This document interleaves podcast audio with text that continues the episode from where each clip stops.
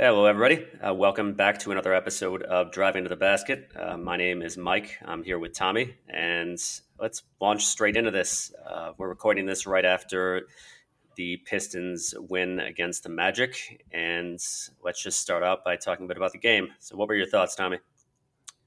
Yeah, so I thought this was probably one of the best wins or best games that the Pistons have played so far this season. Uh, the first half rough, uh, not good at all. The Magic were getting into the paint at will. They were scoring uh, basically however they wanted. Uh, they were even getting uh, uncontested mid-range shots uh, where one Magic player would drive and he would get into the restricted area and then he would turn around and he would give it up to somebody who would have two feet in the paint and he would have plenty of space around him. So, uh, not a good showing by the Pistons early on.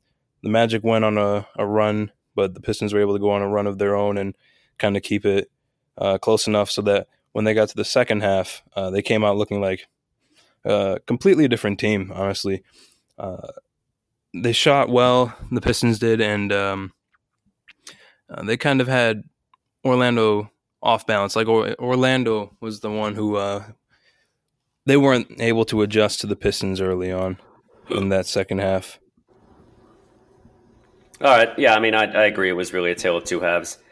Uh, the first half, I thought the Pistons just looked particularly awful. I mean, uh, we went into it. I was like, oh my goodness. Uh, you know, you've got an Orlando team uh, playing without its two best players in Aaron Gordon and Nikola Vucevic.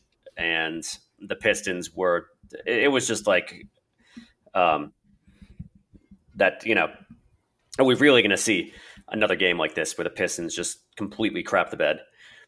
And when is this going to end? Uh, in the first half, I mean, defense wasn't too bad, I thought, but the offense just really looked very Dwane Casey like, which means the Pistons were just taking ugly shots. They were taking bad shots.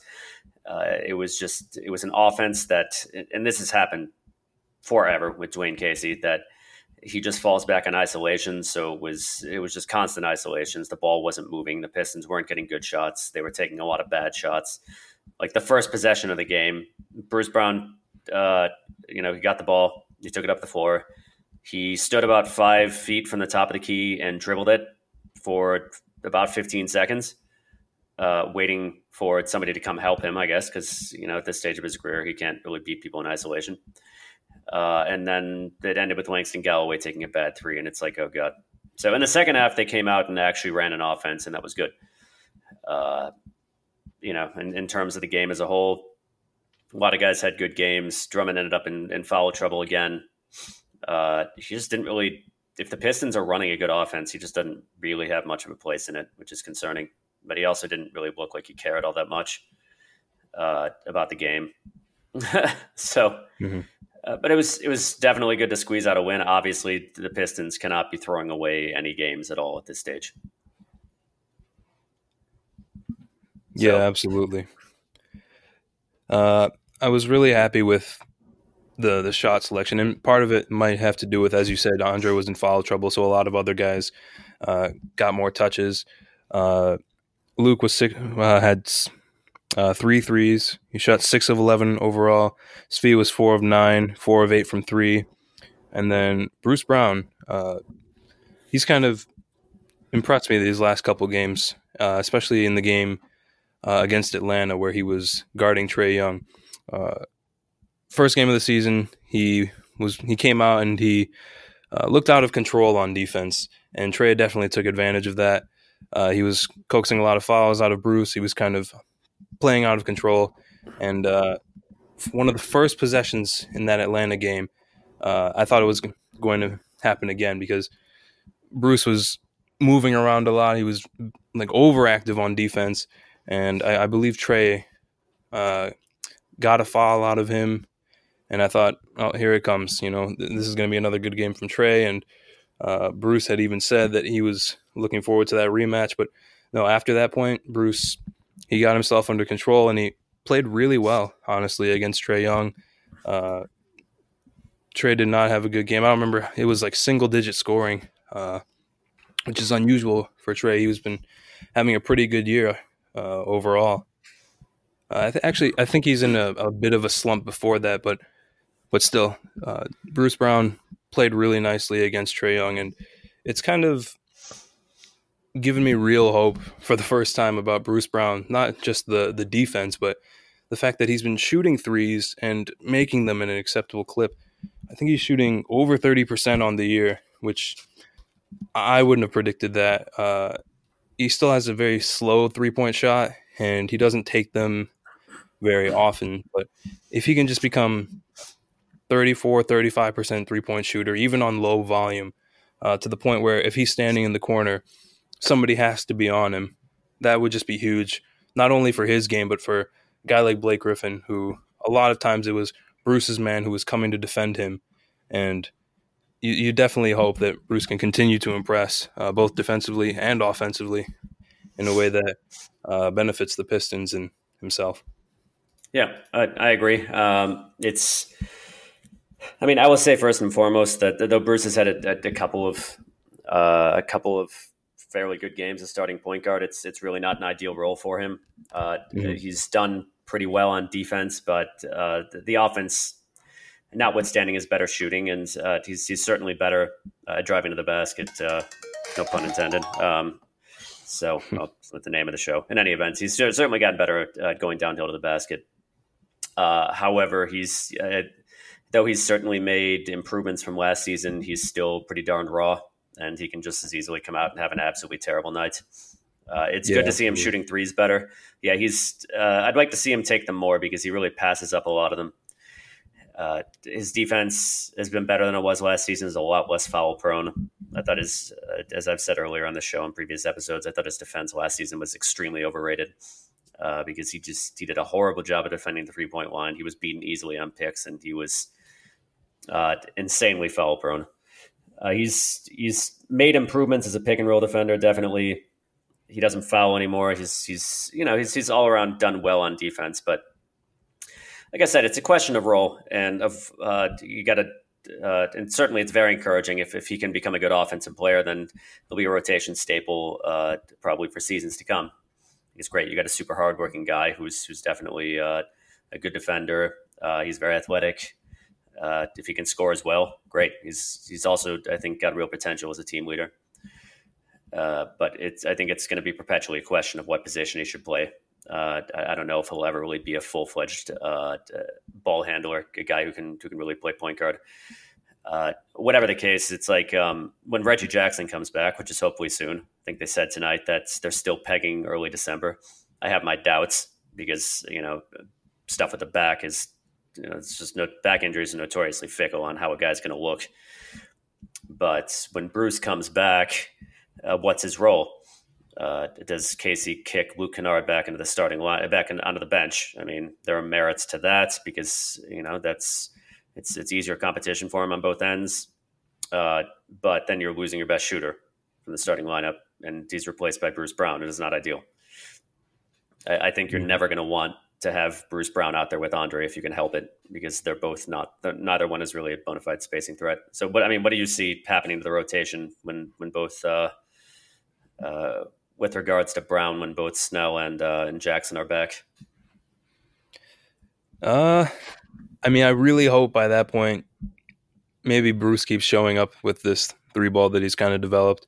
Uh, if he does, that would make it a lot easier of a decision for me. I would actually keep him in the starting lineup. I, I know Luke uh, has been playing well. He had a few nice games uh, uh, starting, but the defensive combo of Jackson and Kennard is just it's really not good, and uh, it's going to lead to a lot of breakdowns. And so if if if Bruce can show up there, that would just make it a lot easier. And the the other thing you have to consider is that Svi is starting to show up a little bit. Obviously, you want to keep him on the bench and keep his minutes uh, not super high, but uh, he, he, comes off as like a spark plug on offense, and he can give you a few uh, threes if you can get him open. So there are options. It's just none of them stand out really. What would you do? Uh, it's it's more or less like you say. I mean, uh, if if Brown can, uh, because if Jackson comes back, Brown has the ball a whole lot less. Uh, so in that situation, he's he's got to be able to he's got to be able and willing uh, from the three point line. And if you can't do that, then you know you have the same problem you had last season. You've got a guy who's very bad off ball, uh, and you're asking him to play an off ball role. In that case, I say you keep Kennard on the floor because his offense is just much more valuable.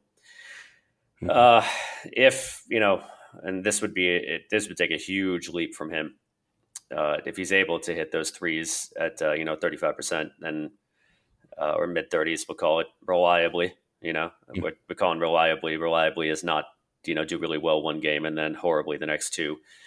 Uh, then you know, then fantastic. You, you got an extra defender on the floor. You got a guy who's pretty good at running the fast break and, and so on and so forth. Uh, but if you can't do that, I, I, don't think you can repeat last season's experience. I think uh, I think that's just asking for trouble.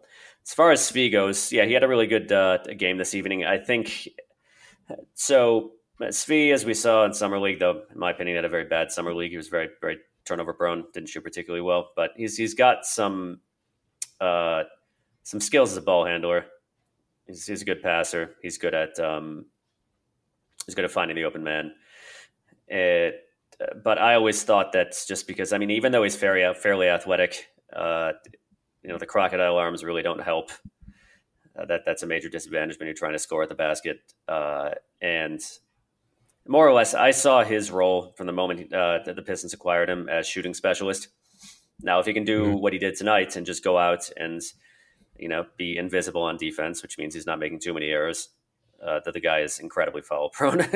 you know because mm-hmm. he's just he's not ready to defend it at the NBA level.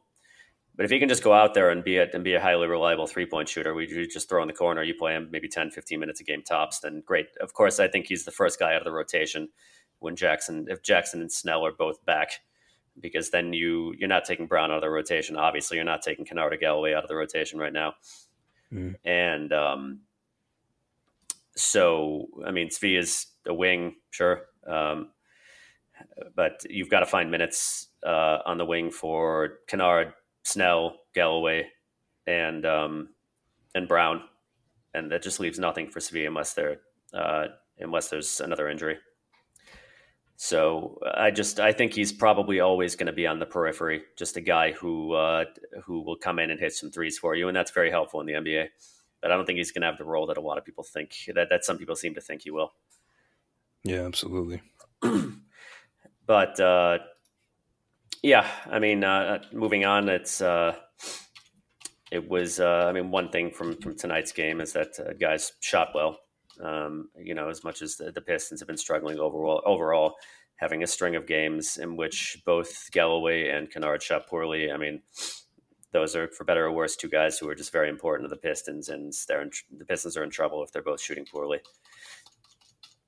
So, uh, and I'm a little concerned with what will happen to Kennard's uh, time of the ball when Jackson comes back, because he's actually done very, very well uh, on the pick and roll, and just in terms of how many points he generates and, and the assists he generates. And uh, if if suddenly you've got Jackson in the starting lineup, um, and you know you got Rose on the bench, I don't know. This this team is still kind of mismatched. It's tough to play. It's tough to, to coach the team. I think in a way that really maximizes everybody. Uh, a good coach, I think, could do it, but I don't think Dwane Casey is a good coach. Mm-hmm. Yeah, I mean, maybe they'll yeah when when Jackson comes back, at least at first, just because he, even when he was playing earlier this season, he, he looked a little bit slow. Uh, maybe they'll take him back to that off ball off ball role where he was uh, just shooting threes off of Blake Griffin uh, kickouts, and I'd be fine with that role. For Kennard, I think it's a waste. Um, oh no, no, think, for Jackson. Oh, for Jackson. Mm-hmm. Uh, yeah, uh, well, I think that would be a waste too. Unfortunately. Um, oh, yeah at least insofar as Jackson. Well, it depends on how Jackson comes back looking. Uh, pardon me. Depends on how Jackson uh, comes back looking. If he comes back looking uh, fairly athletic, uh, great. You know, this was supposed to be his healthy offseason when he was going to mm-hmm. come back with, uh, you know, with some of the, the explosiveness that he once had. Uh, if he can do that, it's a complete waste to not have him on the pick and roll even if you can't do that, it's sort of a waste to not have them in the pick and roll. Of course, you always want to have more options. You always, you want to have more uh, more weapons, and uh, and you know, great if you can do that. So yeah, like I said, it's really going to depend on on how he looks. like Jackson, we remember how he looked when he came back from injury last time and the time before that. Uh, yeah. So you know that the Pistons fans should have kind of nightmares, especially about the time in uh, the, what is it, three seasons ago? I want to say so, 2017. Yes, 2016, 2017. Of course, yeah. a lot of that can be laid at the feet of Stan Van Gundy, who seemed to think that Jackson was an all star when he was one of the worst players in the league that season. So, uh, yeah, um, I mean, just uh, something to uh, to highlight about Langston Galloway. Uh, nobody should expect him to keep up his hot shooting from earlier in the season. Number one, he was unbelievably hot. I mean, very few players can keep up in the high 40s in uh, in catch and uncatch and shoot threes. It's just I mean, you've got a very, very small subset, and uh, and uh, for a guy like Langston Galloway, that's not reasonable to accept uh, to expect. Rather, he's also notoriously hot and cold across stretches of games. You know, uh, I shut. Yeah, yeah, I shudder to think of what would have happened. Uh, I mean, let's put it this way: if not for Langston Galloway and Luke Kennard, and um, and at times Derrick Rose and Drummond in the odd game. Like if, if the Pistons didn't have guys who had just completely exploded and, and just had ridiculous games, several, you know, uh, you know, multiple guys, you know, sometimes three, uh, who just went nuts in one game, the Pistons could have easily gone into tonight's game a two win team. Yeah. So I think they've really been punching above their weight in terms of offense because you don't go from one of the worst offensive teams to one of the best in the space of a season just because you added Derrick Rose and Tony Snell and Markieff Morris. it helps, but best to, you know, worst to best, no. So, uh, moving on, I know I've been talking for a while, but uh, to come back to the perpetual Christian Wood versus Thon Maker debate, I don't think it's much of a debate amongst fans. no. Uh, and rightly so. Yeah. Uh, like, uh, yeah, you know, credit, yeah. He only played Thon for what, two minutes tonight. He was minus five. Uh, yeah, I think he held Thon accountable. Thon got torched on defense. Uh, he, he, came in on off. I mean, he's. I think Casey's sole reason for playing Thon is that he's got this idea in his head that Thon is a decent defender, which is sadly very far from the truth. Thon has, by every metric, gotten slaughtered on defense this season. Uh, the only thing he has done acceptably well is to pretend the uh, protect the rim, rather, and uh, this is on like the far, far, far edge of acceptable. Uh, you know, and really, probably not even acceptable at all. He's in the low 60s, which is terrible. I'm, I'm just going to say it's it's bad. I mean, it's not heinously bad. It's not uh, you know Enes Kanter bad, but it's it's not good enough. in every other category, he's just been awful as an on-ball defender, he is terrible. He gets bullied in the post. He gets uh, he gets outrun uh, on the perimeter. He if he's switched on, he's done. He can't move his feet fast enough. He's too clumsy. So yeah, he's just he's he's bad at everything on defense. On offense, of course, you know he's got a fairly good true shooting percentage. I give him that. Uh, but that's just because he's done fairly well, uh, decently this season from three point range on very low volume, and his offense in general has been on very low volume. So he just he provides you very very little on offense. He is an appallingly bad rebounder, and he is a foul machine. Like if you were playing, um, yeah, uh, it's I think he's averaging about uh, four and a half fouls per uh, per hundred possessions, which is the worst on the team uh, it's just if you were to ask what is Thon Maker good at, there's really nothing that comes to mind. So, uh, you know, I know Christian Wood. Not all of his games have been good, but he's he's been very good, and the team has just been much better with him on the. Uh, excuse me, he's he's been quite good, and the team has been much better with him on the floor. Yeah, and at the very least, he brings energy and effort that even if Thon tries to emulate it, he's just not nearly as effective. Like Christian Wood was getting rebounds where there was two or three people around him, and he would just he would come out of there with the ball and didn't look right against, especially against a guy like Mo Bamba, who's just physically a freak of nature. It's kind of crazy to see a guy, even though Christian Wood is like six ten or something. Uh, Bamba just he's just huge, even compared to that. So there's just no reason to me for Thon to even be getting those first couple minutes. I understand why, because uh, Thon kind of forced his way out of Milwaukee, or he, he asked to be moved from Milwaukee because he wanted more opportunity. And Casey's given him that. He's given him more than uh, he deserves, if you ask me. But Oh yeah, uh, I'm I'm just fine with the fact that we didn't see him after those first couple minutes, and if he if he drops out of the rotation completely, I'd be okay with that too. Uh, oh yeah, I really like what Christian Wood brings to the team. He shoots. I don't have the stats in front of me, but just from my own memory, he shoots the three ball pretty well on low volume, but he shoots it when he needs to. He doesn't force anything. Uh, they don't run any offense for him. He just kind of scraps his way into points, and I really like that about him. I think he was just an underrated pickup, but he he really does deserve uh, more minutes, especially if Drummond is going to be slouching like he was tonight. Uh, I'm glad that we have a guy in Christian Wood that we're all happy to go to him at least for right now. You know, I think if if he drops off a little bit or he, he goes back to uh, missing his defensive assignments, people will might turn on him a little bit. But one thing I always do when I think of a player and their value, I always try to put it in the context of their contract. And for a minimum contract guy who was almost not even on the roster for Joe Johnson, I'm absolutely okay with pretty much everything that Christian Wood has brought to this point.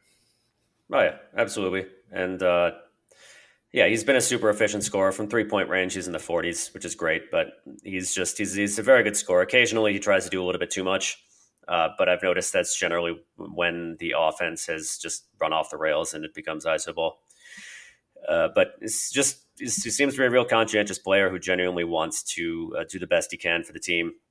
Uh, he works hard. The um, you know, despite what may, what may be said about his defense, he's actually been an able on ball defender he can switch on the perimeter. He can move quickly enough to stay with guys. Uh, he's he's quick enough uh, and athletic enough to compensate for others' mistakes from time to time. Like if somebody blows an assignment, there's a guy wide open a three point line. It'll probably be Christian Wood trying to sprint his way out there and uh, and cover it. And he's made his share of mistakes off ball. I've noticed that those have those have uh, become less and less over the past few games.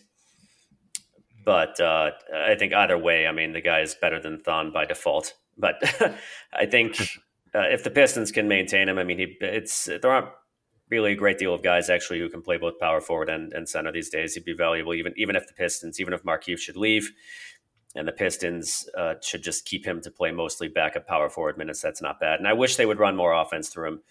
Uh, he's he's quite good on the pick and roll. When he rolls hard to the basket, uh, he's bouncy. He's real bouncy and he's long and I wish they would run more lob plays for him. And yeah, when he grabs the ball into the basket, he's excellent at putbacks. Uh, do you think just, uh, he's got a, he's yeah, got a super bendy Luka, body? Yeah. Uh, just going back to that discussion we had about uh, Luke's role when Jackson comes back, do you think you, you mentioned you want to see uh, Luke run the pick and roll more? Do you think that would be a, a viable combo off the bench? Of Luke course. I mean, if he has as long as you have a guy who can set screens. I mean, that's another thing Thon can't do. He can't set screens. it's mm-hmm. it's it's pathetic. I mean, it's it's just it's hilarious. Half the time he will pretend to set a screen and then just slip toward the basket, uh, which is doubly funny in that even if he gets the ball, he's almost certain to to do nothing with it. So yeah, uh, but uh, yeah, would. Uh, I guess. I mean, it's just again, trouble is going to be sharing the ball between he and Derrick Rose if they're both coming off the bench. That's so, true. yeah, so there's that. I think. I think at this point, I mean, of course, we're in a very critical uh, stretch of the schedule, mm. and I think it can go. I, I think a lot is going to be determined uh, of the season by how things go right now. It's good to see Griffin kind of making a return to form, though he's going to have to be very good. I mean, he's he's the Pistons are basically going to need out of him what they had last, what they what they got last season or close to it. Uh, here's the thing. So the East is really bad and it's super top heavy. The Pistons, even right now, uh, being uh, what is it, five games below 500, are still not far out of the eight seed. Uh, however, like you'd have a situation very similar to that which you had last year. There are there are a few very good teams at the top of the standings, and if you just basically back your way into the playoffs, you're going to end up playing against a very good team that is going to slaughter you. I mean, yeah. the Pistons.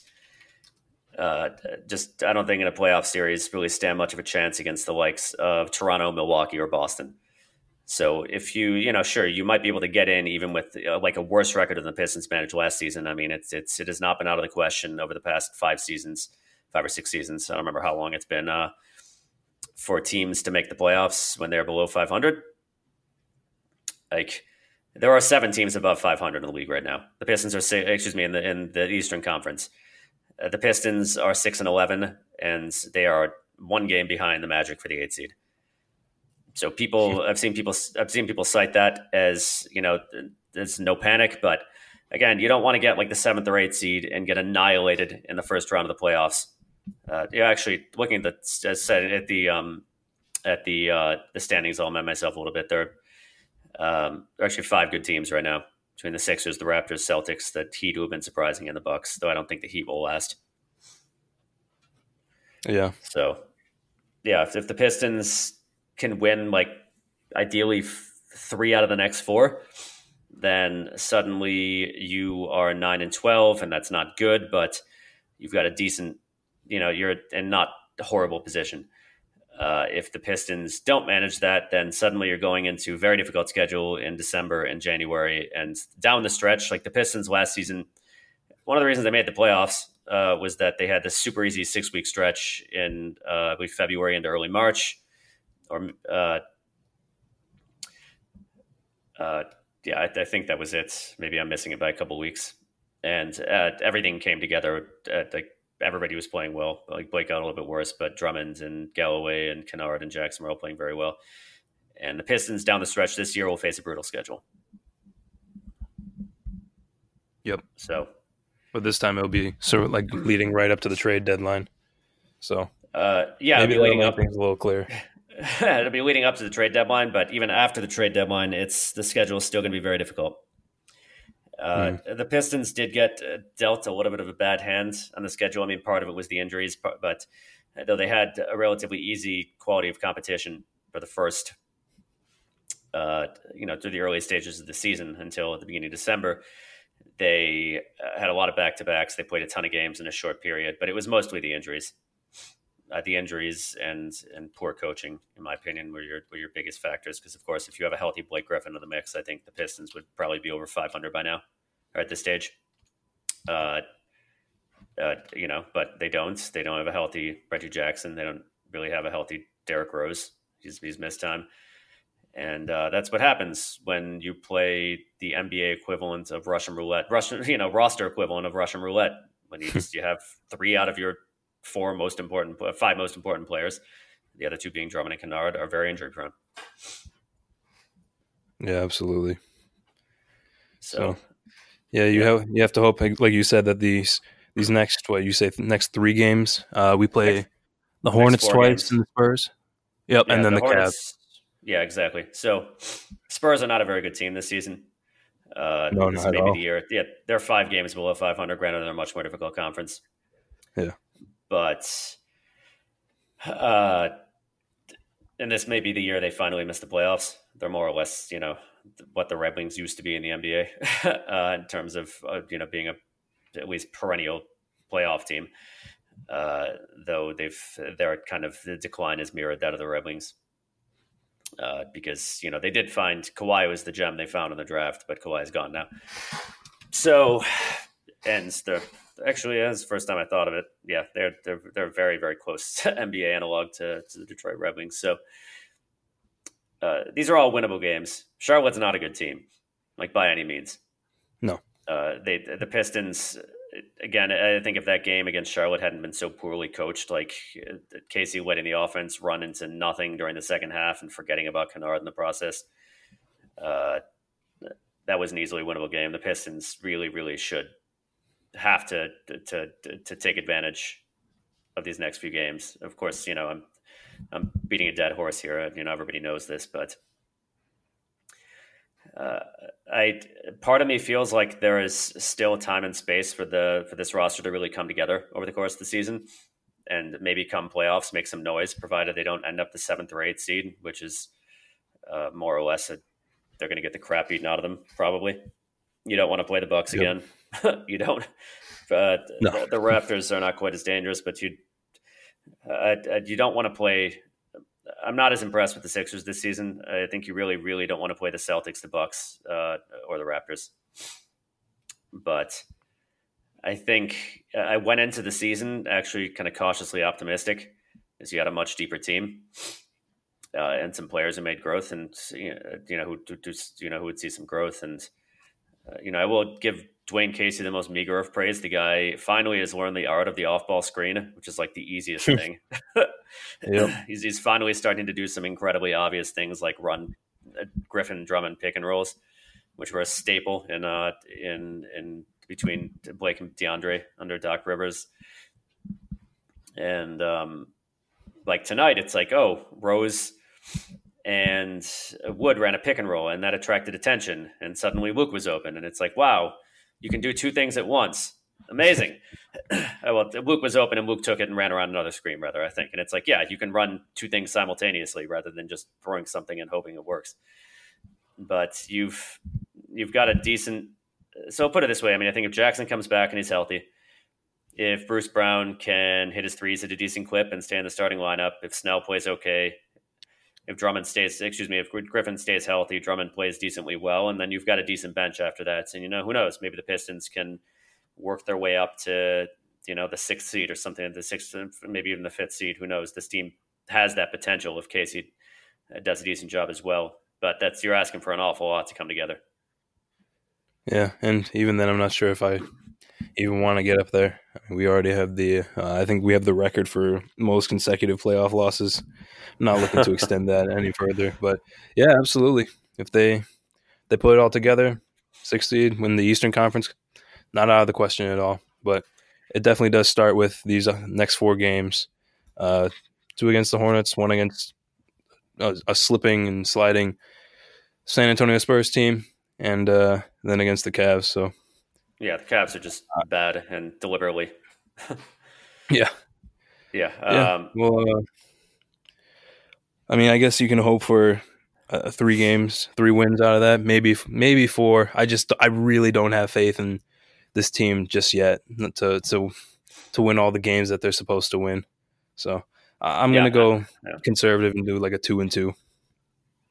Uh, yeah, I, I don't know. I mean, I think I think the Pistons conceivably have it in them to win all four games. Uh, a lot of that's going to depend on Blake Griffin and um, and again on coaching. I mean, my, I, have been I think pretty clear about this. My my opinion on Dwane Casey is that he's a coach who can lose you games. He's rarely a coach who's gonna who's gonna turn a loss into a win. So he needs to not screw up and make his team worse. Uh, beyond that, um, you know, you've you've got to of course have the shooting, uh, but it's just like this team is is uh, is grinding out wins. Uh, you know the wins it's gotten over. I don't know. We'll put it this way: the team is not playing super well right now, and when you go with not playing super well, and then suddenly you've got uh, a schedule full of games against uh, Western Conference teams, like you're playing the Lakers and the Nuggets, and you know what have you. Uh, things are going to go rapidly downhill if you haven't gotten your shit together but you want to give Absolutely. yourself a decent cushion uh, either way. And uh, the uh, so if, I mean if they can go uh, into December ten and eleven, then I think you got some, some more hope for the season. Even if they can't do that, I think if they really get things together by the new year, then they'll probably end up in the playoffs. But you know, everything, most things have gone wrong so far this season there's certainly time to turn it around. But you know, much like you, I don't want a mediocre end of the season. I don't want them to squeak into the seventh or the eighth seed and get obliterated again. Mm-hmm. Even if they win a game, it's like this is not ideal. However, I think if they can work their way into like the the fifth seed, which is probably unlikely, but uh, remotely possible, then I think that's significant progress. I know you're in favor of the tank, but mm-hmm. uh, you kind of got to look at what's really. I got. I mean, I, I, think we can both agree that with uh, with the the team's current ownership, that's unlikely to happen. Yeah. Unless the Pistons yeah. are like 15 games below 500 at the trade deadline. yeah, no, that's.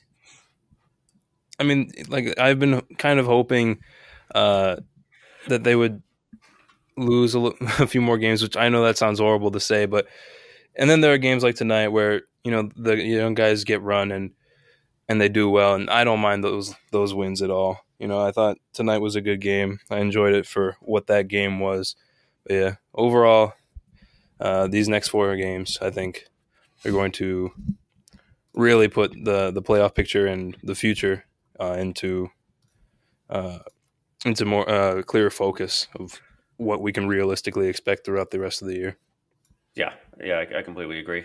And um, yeah, I mean, I think we're with it on this, and it would just be the worst for the team to just uh, be mediocre again this season. I think by the trade deadline, you either want the Pistons solidly in the race for the sixth seed at least, uh, or like, but put it this way: you either want this team to be to be good uh, or really, really bad.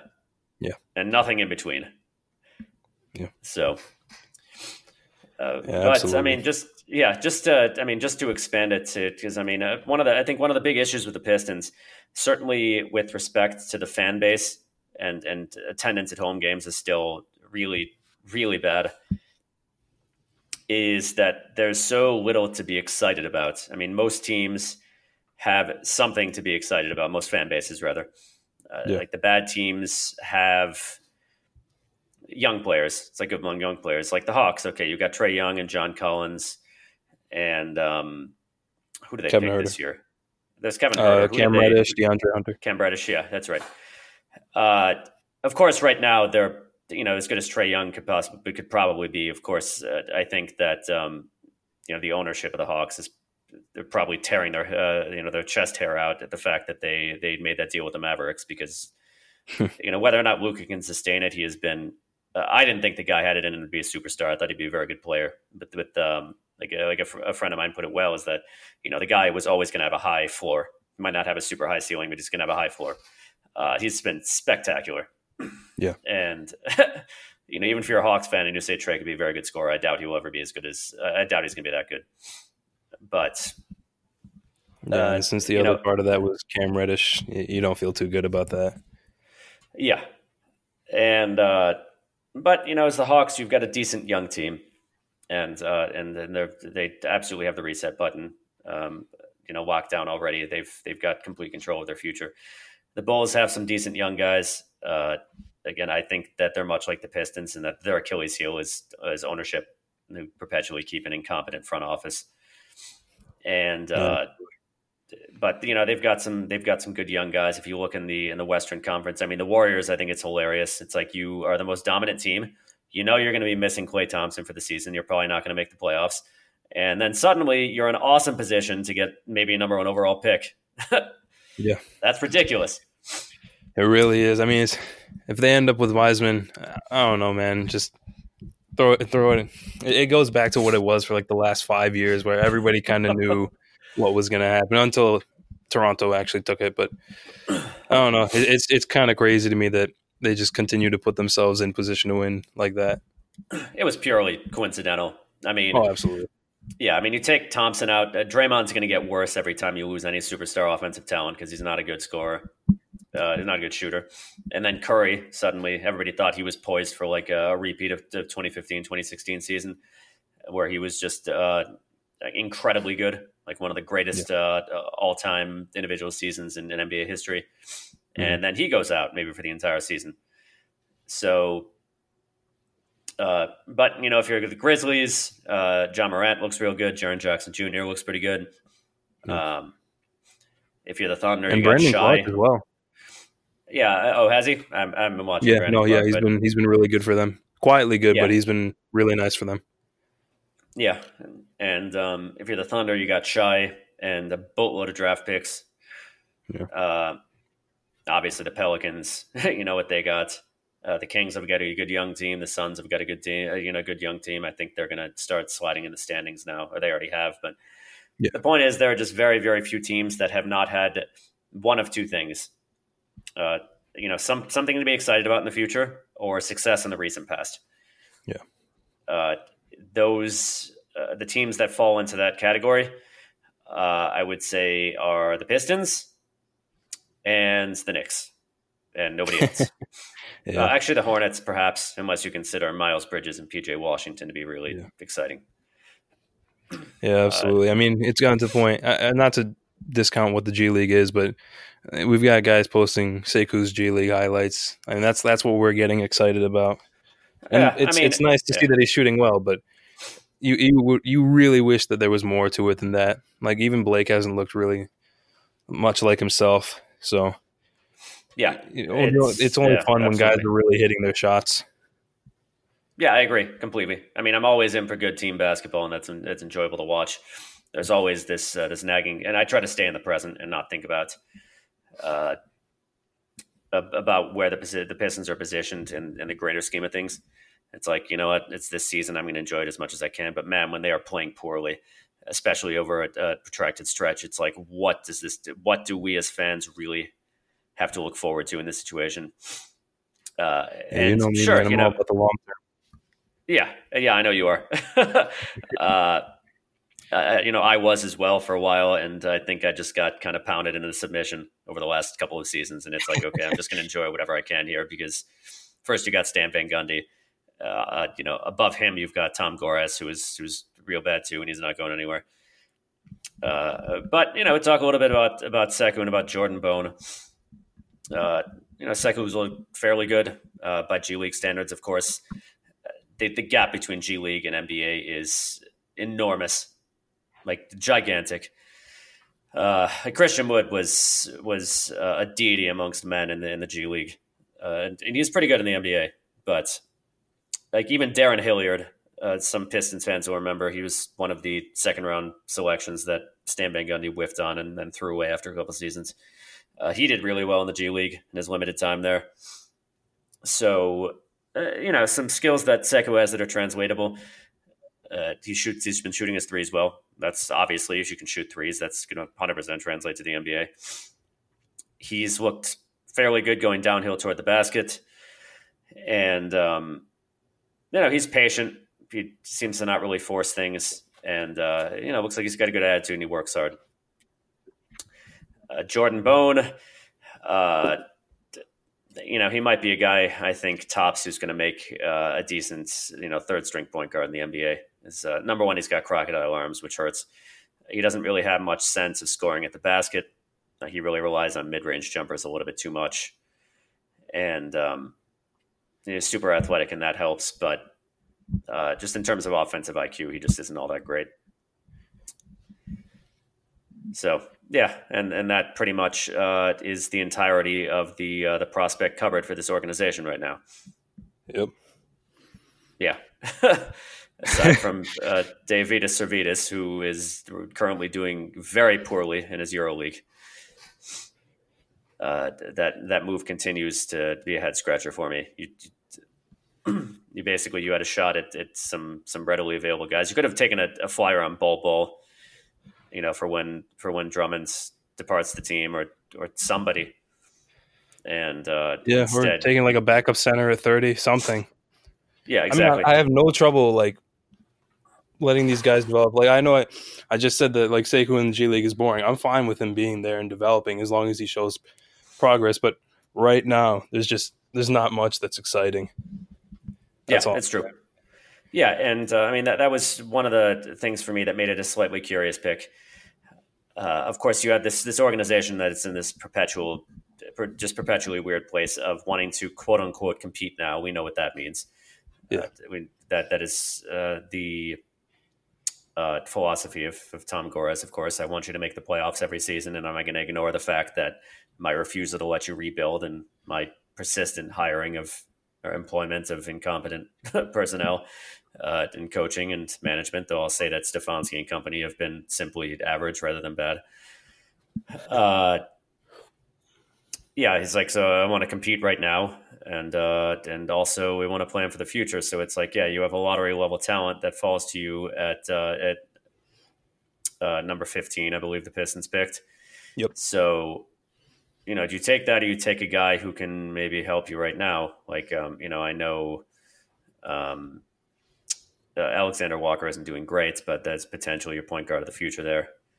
And mm-hmm. uh, you know, it's something for the you got a young player about whom the fans can get excited now, and you've got in the larger context, like okay, we've got a decent young core on this team who can who can develop and come up. Uh, but in, instead, uh, I don't know. I wouldn't necessarily say it was a bad decision. It was a curious decision, but but dumping number thirty for Jordan Bone uh, like a future second round pick and a guy who's probably almost certainly never going to be anything more than a complimentary player in the NBA was uh, was a completely and utterly bizarre to me. Yeah. So yeah, sometimes it's hard to yeah. kind of gauge what the direction that the front office wants or what it is, rather. I, I mean, I guess we'll see. It, it seems like they're kind of playing both sides. Like they have this guy who's uh, a develop a developmental piece, and they they talk about this young core of players, but and like they talk about all the young guys that they have, but they're all like end of the bench or not very good. So it's like they, they want to say they have youth, but they're also contending, but they don't really do either of them very well. Yeah. Oh, who knows? I mean, it's like sure, Khyri Thomas is injured now, but I get the feeling that Casey would have brought him, would have brought Svi off the bench ahead of him regardless. Uh, yeah. Uh, I don't know if we'll, we'll, ever know what we have in that guy. Uh, he was actually mocked in, in the first round as, as a solid three and D NBA player with potential starter, uh, you know, starter potential rather. Mm-hmm. of course, you know, have to be on a team who had who had enough ball handling because the guy's never going to handle the ball well. It's just not one of his strengths. But uh, I mean, there's also the fact that that the front office selected two shooting guards with their picks in that draft. So who knows? uh, it's all kind of a mess right now, and I think I think the the best uh, best Pistons fans can do right now is just hope that uh, is just hope for the best in the present and leave the future to the future. But that's easier said than done. So anyway, I want to thank you all for listening. Uh, hope you all have a happy Thanksgiving, and we will catch you in the next episode.